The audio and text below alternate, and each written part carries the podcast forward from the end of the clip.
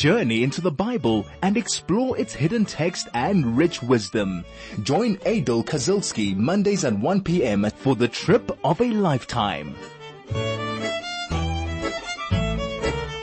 Shalom, shalom. This is Aidel Kazilsky. This is 101.9 Chai FM and you're with me for the next 45 minutes and we're going to be studying Torah as we always do on a Monday.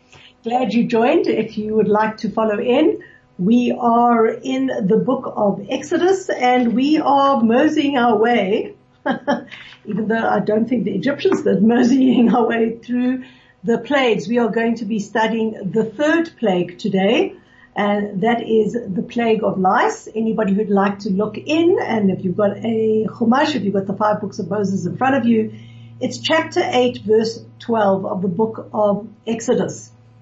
Um, as always, what we are going to do is we are going to read inside. We are going to understand um, what the plague of lice was all about. We are going to understand why God brought particularly the plague of lice in the manner that he brought it.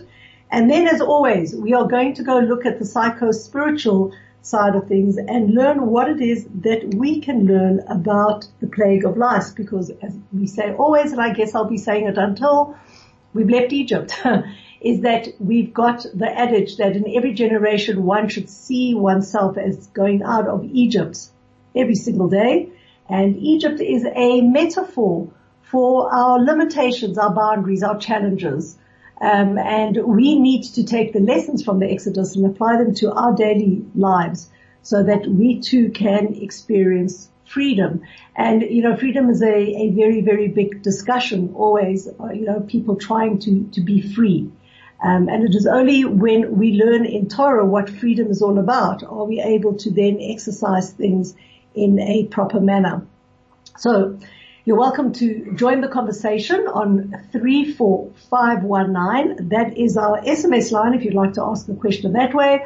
Alternatively, you can telegram us on 061 895 1019.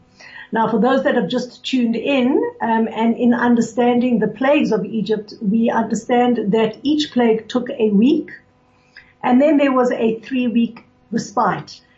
If um, a plague was warned, then they would get one week's warning. Then the plague, one week to relax, a little hiatus of a week, and then they would start all over again. But there were certain plagues, every third plague, there was no warning, and so we're on the third plague. Um, Pharaoh was warned about the plague of blood and the plague of frogs. Now, when we're coming to the plague of lice, there was absolutely no warning. There was just a command from God, but it is understood that it was four weeks from the date that the frogs um, started happening. Okay, chapter 8, verse 12, Perek Chet, Pasuk Yud Bet. Vayomer Hashem el Moshe. Again, God is commanding Moses, Emor el Aaron, you tell Aharon, Nete et matcha, again, stretch forth your staff. It happened both for blood and for frogs. Hach et afar haaretz, and strike now the dust of the earth. V'haya lekinim b'chol eretz Mitzrayim, there it will turn into lice in all the land of Egypt. So we're following a pattern here. This is the third time that it's happening that God is commanding Moses and telling Moses to command Aaron. And um, the same theme applies that in the first two instances, when there was blood and there was frogs, Moses was not allowed to strike the water because the water had saved his lives.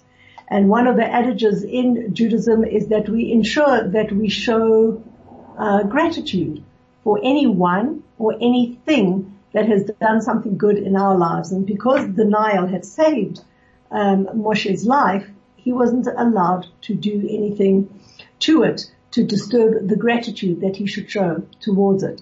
Now, similarly here, um, the action that had to be taken was that um, the ground had to be struck.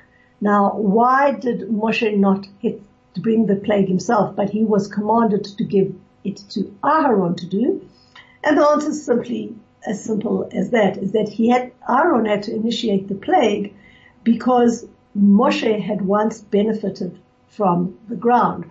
When was that, you may ask? Well, when he killed the Egyptian way back, um, he hid, he, he hid the Egyptian in the sand and the ground concealed his body. You can go back and look at that at chapter 12. I think it's around about verse 12. Um, and since he received benefit from the soil, um, he was not the one to make it into something destructive. So that's why he told Aharon to do it. This just shows you the, the, the degree to which one must go to in order to show gratitude. It's not when somebody does something huge to you, but a, a thank you goes a very, very long way um, to anybody doing anything for you. Very, very, very important, important lesson. Okay, Vayasu and they did this. Vayet Aharon et yado, Aaron stretched out his hand, the matehu, with his staff, Vayach et apa haaretz, he struck the dust of the earth. Vatihi hakinim ba'adam ubebahema, the, the lice came upon, it attacked both man and animal. Chol afa haaretz hayakinim, then there was um, lice all over the land um, B'chol Eretz Mitzrayim, in the whole land of Egypt. So the, the dust of the earth turned into lice, attacking beast and man. Um, now the very first thing that we got to notice over here, and this is why I painstakingly read the Hebrew while we are learning, is because when you are looking at it in the, you're looking at it in the uh, original um, you see a lot more nuance. Vaya'asuchen, they did so.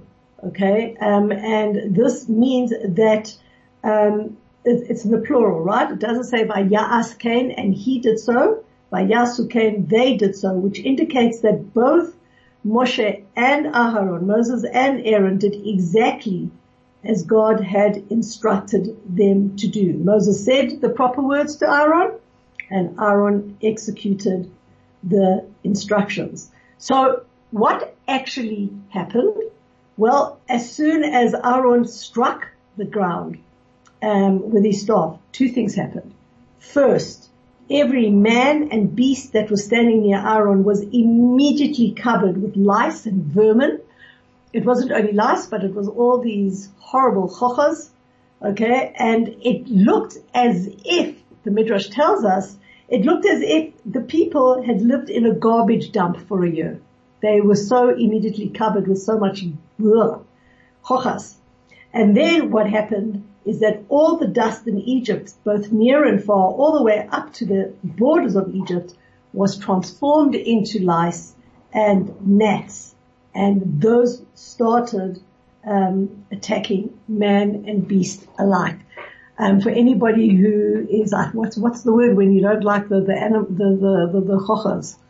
I don't know which phobia name you've got to use, but they they this must have been absolutely horrific. And after the break, we're going to go and understand exactly what the, this lice and vermin did to them and why it was divine retribution. Midah k'neged midah. One act for another act. For every, for every action, there is a reaction and both good, good and not so good in this world. And really the only thing we do have in our lives is freedom of choice. Chai FM, your station of choice since 2008. This is Aidel Kazilsky. We are talking about the plague of lice and how vermin and gnats and all yucky things just descended on everybody and it felt as everybody had lived in a, do- a garbage gum, uh, dump um, for for a year. How how awful, how disgusting. So the question we can ask is why? Why did God decide now on on lice? Well, there were certain reasons. There's certain um, reasons given in the midrash. The first is is one of the punishments that the Egyptians would always give to the Jews is that they had to they had to sweep the streets and the roads of dust. Now, understand, I'm sure that Egypt is a very dusty place. And I'm sure that 3,000 years ago, there was no such concept as tarred roads and an infrastructure. The streets were made of dust. And as a menial and really um, un, a, a, a, a, uh, job that they had to give that absolutely had no meaning for them, um, to sweep the street of dust, to take a dusty road and sweep it, that was absolutely awful. So they, the Egyptians were now stricken with the, this plague because they had forced the Jews to sweep the streets and the roads of dust. So it was a fitting punishment. What happened now? All the dust in Egypt turned into lice and as a result, they no longer could sweep the streets because they were unsweepable. Um, the Egyptians started getting a bit crazy. They tried to dig um, into the ground and turn like the soil, like so, so to speak to to smother the lice. But if they dug deep, what would they find? You got it, lice. Some um, rabbis hold there were 14 uh, species of lice. Uh, others hold that there were 24 species of this vermin that was involved in this plague and some grew even as large as hen's eggs. And we are going to talk about that in a little while. Just file that um, on, on, on the side of your brain for two secs. Another reason for this plague was that the Egyptians didn't allow the Israelites to bath. It was it was horrid. The Jewish people remained sweaty and filthy from their work making bricks. And because of that, they themselves were subjected to lice and vermin, eating at their skins and making their life oh so horrid. Now the tables were turned and it was the Egyptians who were plagued by lice. They, the, the, these lice, these insects attacked their faces. It got into their eyes. When they tried to wash them off by bathing in the sea, nothing happened. They just leached onto them and bit them to bits absolutely, as I'm speaking, I've got shudders down my spine. Ooh, not my favorite. Now, what happens here? The, the, obviously again, modus operandi was that Pharaoh called on the magicians, the Khartoumim, the hieroglyphists or the magicians or the occultists, whatever you want to call them. And they tried to bring forth lice um, lehotzi et hakinim. They tried to bring forth lice with their occult powers. Velo yachlu, yachulu. They, they couldn't. But he, hakinim, ba'adam ubehema, and the lice attacked man and beasts. So let's talk a little bit about these Egyptian wizards or magicians. Okay. What they did is they couldn't use the dust that was in Egypt because that was covered in lice. So they went and they collected dust from outside Egypt and they tried to do all the heebie-jeebies, all the abracadabra. They conjugate, uh, conjugated up demons and they tried to coerce these demons to transform the grains of dust into lice. But something happened now. And this started now changing the conversation in Egypt. The demons were impotent here. Why? Because in black magic, not that I know too much about it, but I'm taught in the Midrash that um, with black magic, uh, demons cannot act on something smaller than the size of a barley. So because it was dust and it was so small, even if they brought dust from outside the land of Egypt into Egypt, they couldn't convert that dust into lice.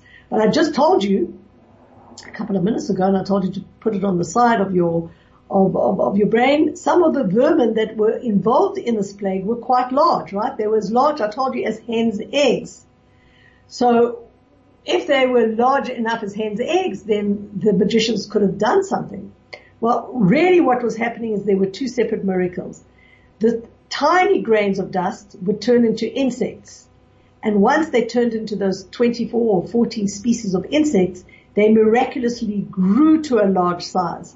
And so them calling on the demons, these shadim, they were unable um, to do anything. And now you can ask the question as to why these demons, which they, they're called shadim in Hebrew, were unable to do this. And that's because when it comes to occult magic, wizardry, um, the power to change nature comes from unclean forces. An unclean force in this world, we are told in the Kabbalah, cannot attach themselves to anything smaller than a barley corn. And therefore the smallest measure that can impart uncleanliness is the size of a barley corn. Therefore, you can call all the demons in the world because this was smaller than barley corn. That is um, one of the reasons why they couldn't transform the dust into lice. But there was another reason.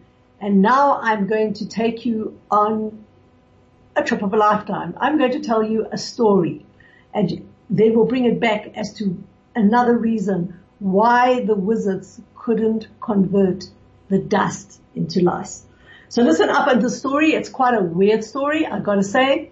Um, it's found in the Gemara and it's a story about a great rabbi called Shimon ben Shetach. He lived in Israel around 70 before the Common Era and he was a head of the Sanhedrin. Right, so this has happened in his time. One day, a very wicked tax collector, okay, a guy who was renowned for his, his, um, his ruthlessness in collecting tax. Was pretty wicked. He had a very bad name. He died in the city of Ashkelon.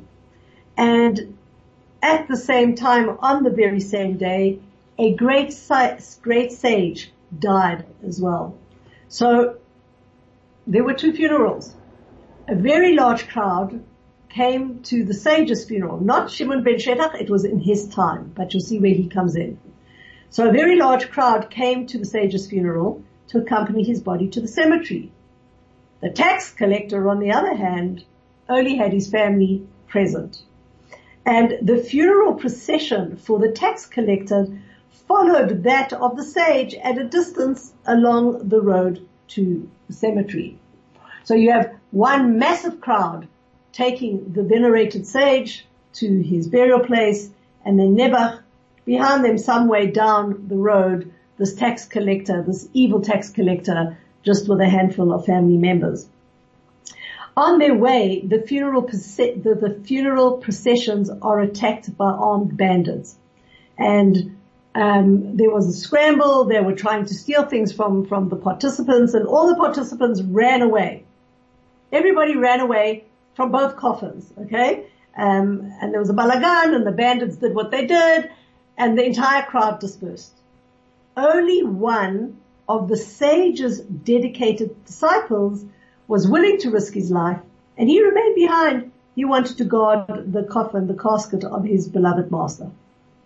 So now just imagine the sight. You've got the one student guarding the coffin of the sage and behind him there is the coffin of the tax collector with nobody.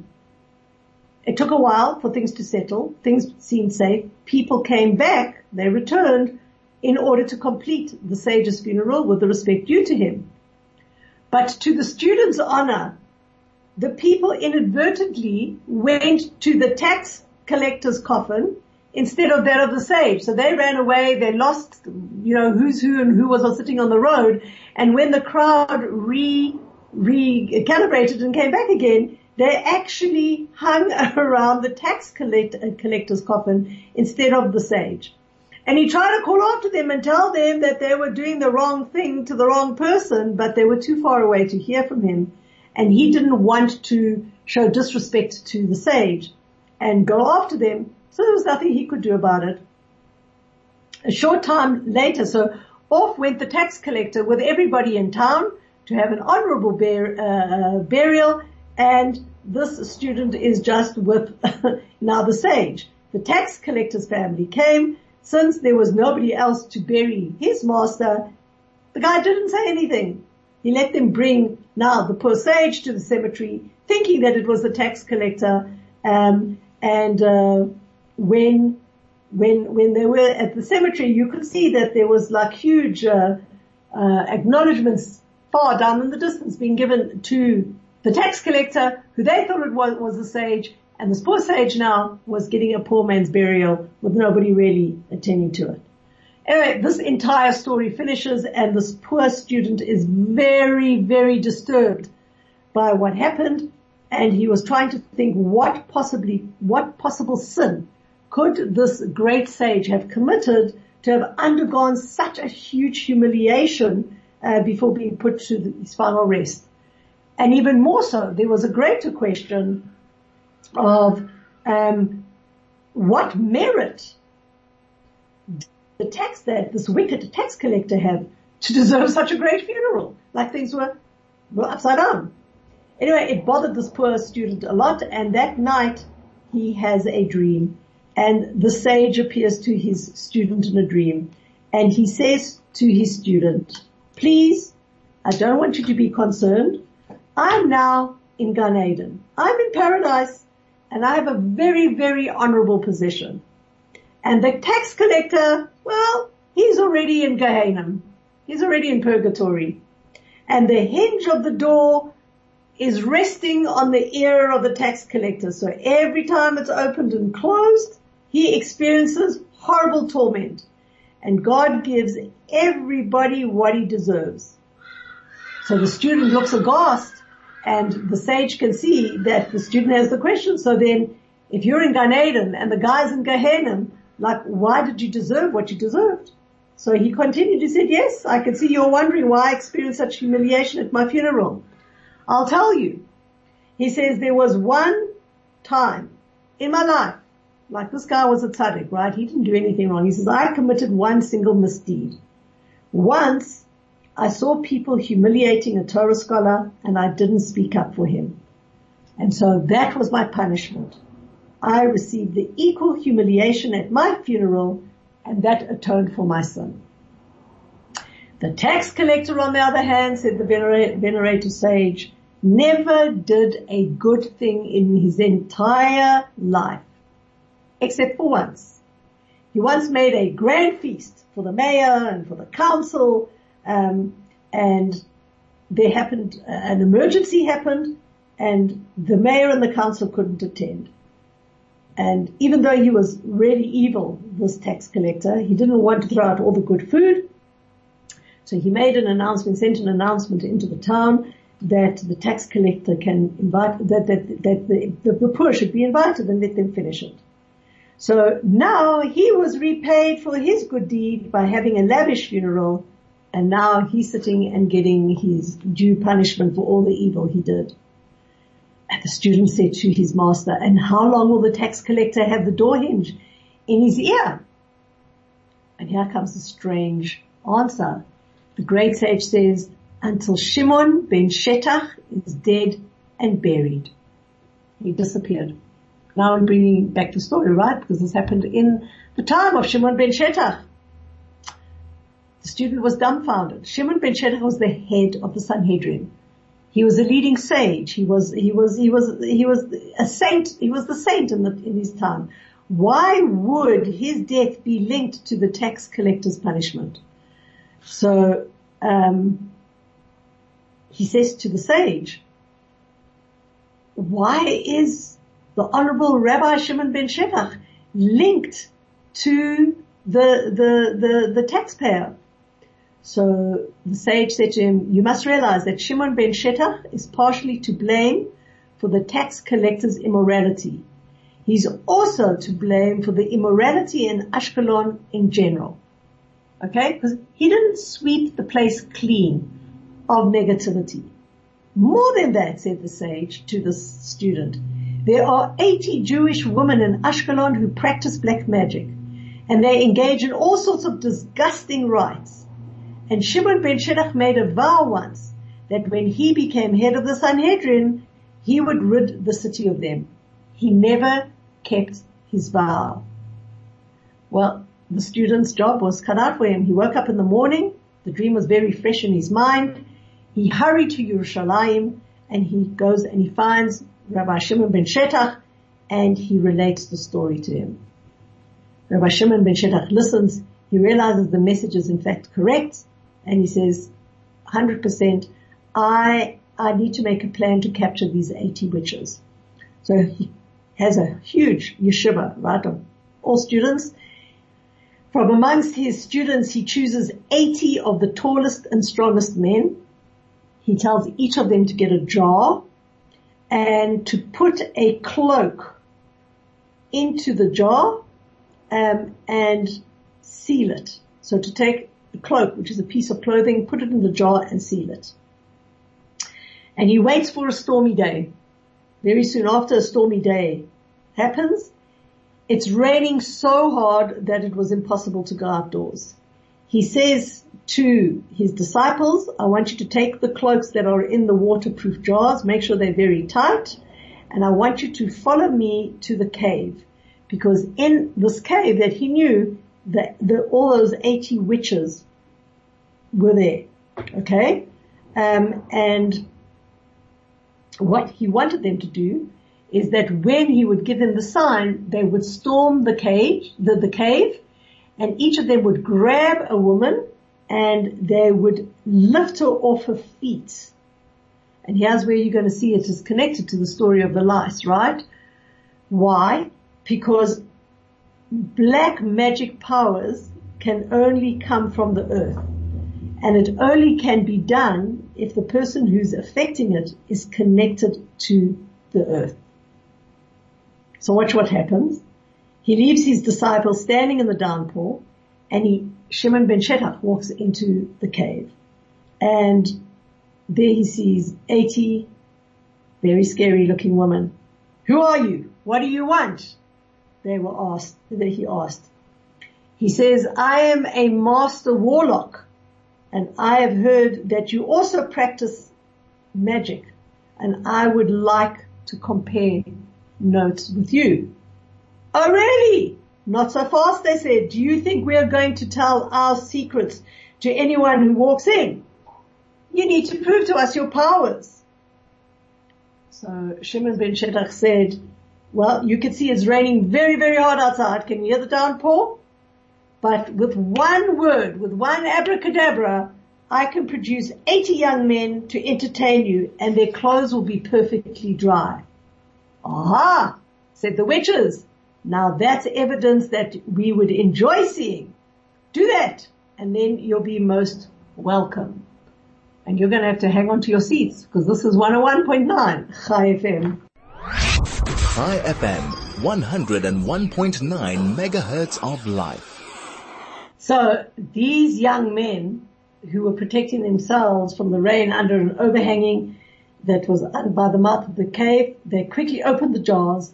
They threw, they changed into those dry cloaks and as soon as Shimon ben Shetach gave them the signal, they came dancing into the caves. They grabbed each witch as, as, as if they were going to pull her into a dance. And before these women knew it, what, what happened to them?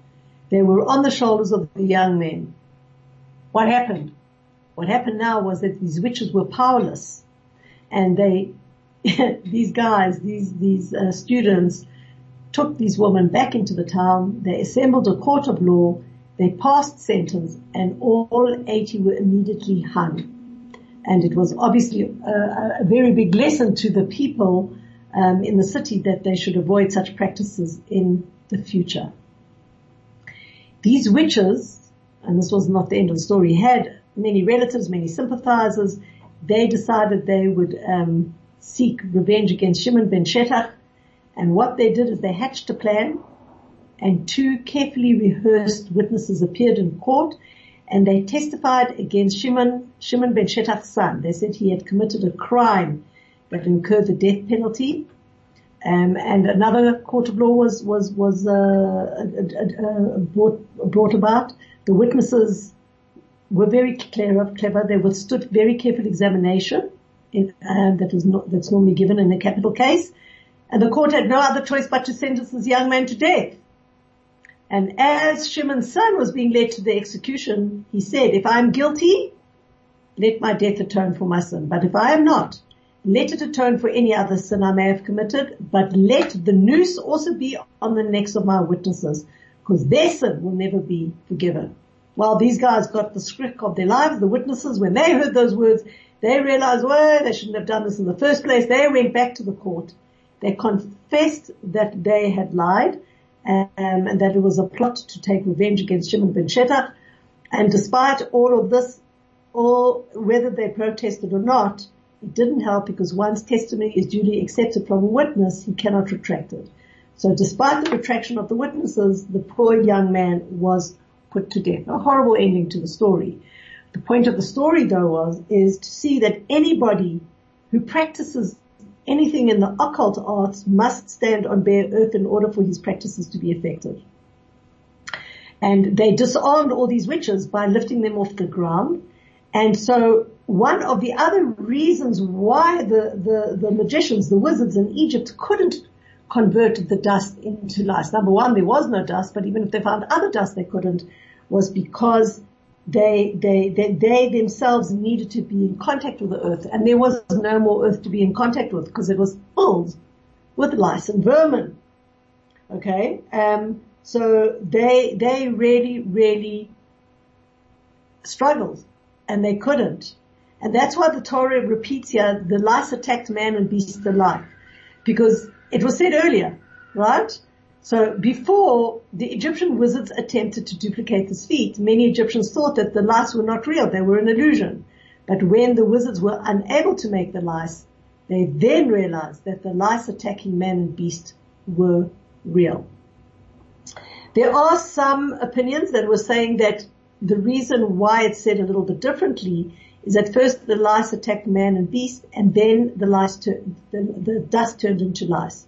Because if it happened the other way, if all the dust had immediately turned into lice, the wizards would have been able to argue that the only reason they could not produce lice was because they had no Egyptian dust to work for.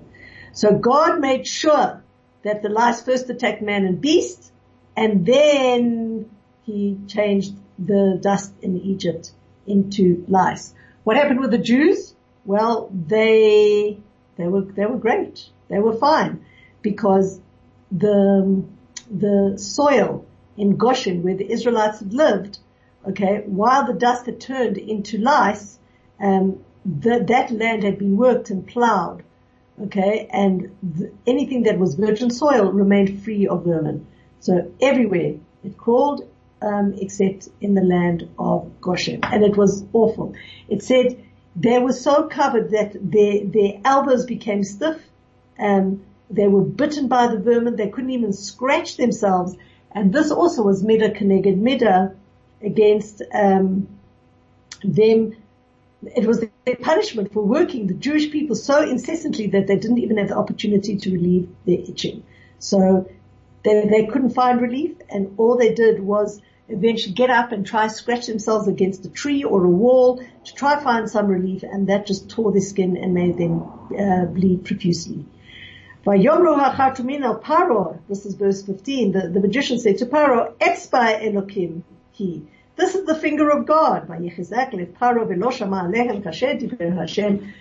And here we go again. Paro did not listen to them and he hardened his heart. So now we've got the Egyptians being transformed into nothing, right? First, if you go look at, at chapter 7 verses 11 and, and 22, they're called the, the, the magicians of Egypt. They were the most important people there, okay? They, um, were then brought down. That was in the first plague. Then in the second plague, there were the Egyptians that did this with their occult arts. So they were no longer the Egyptians of Egypt. They just had occult powers that were recognized.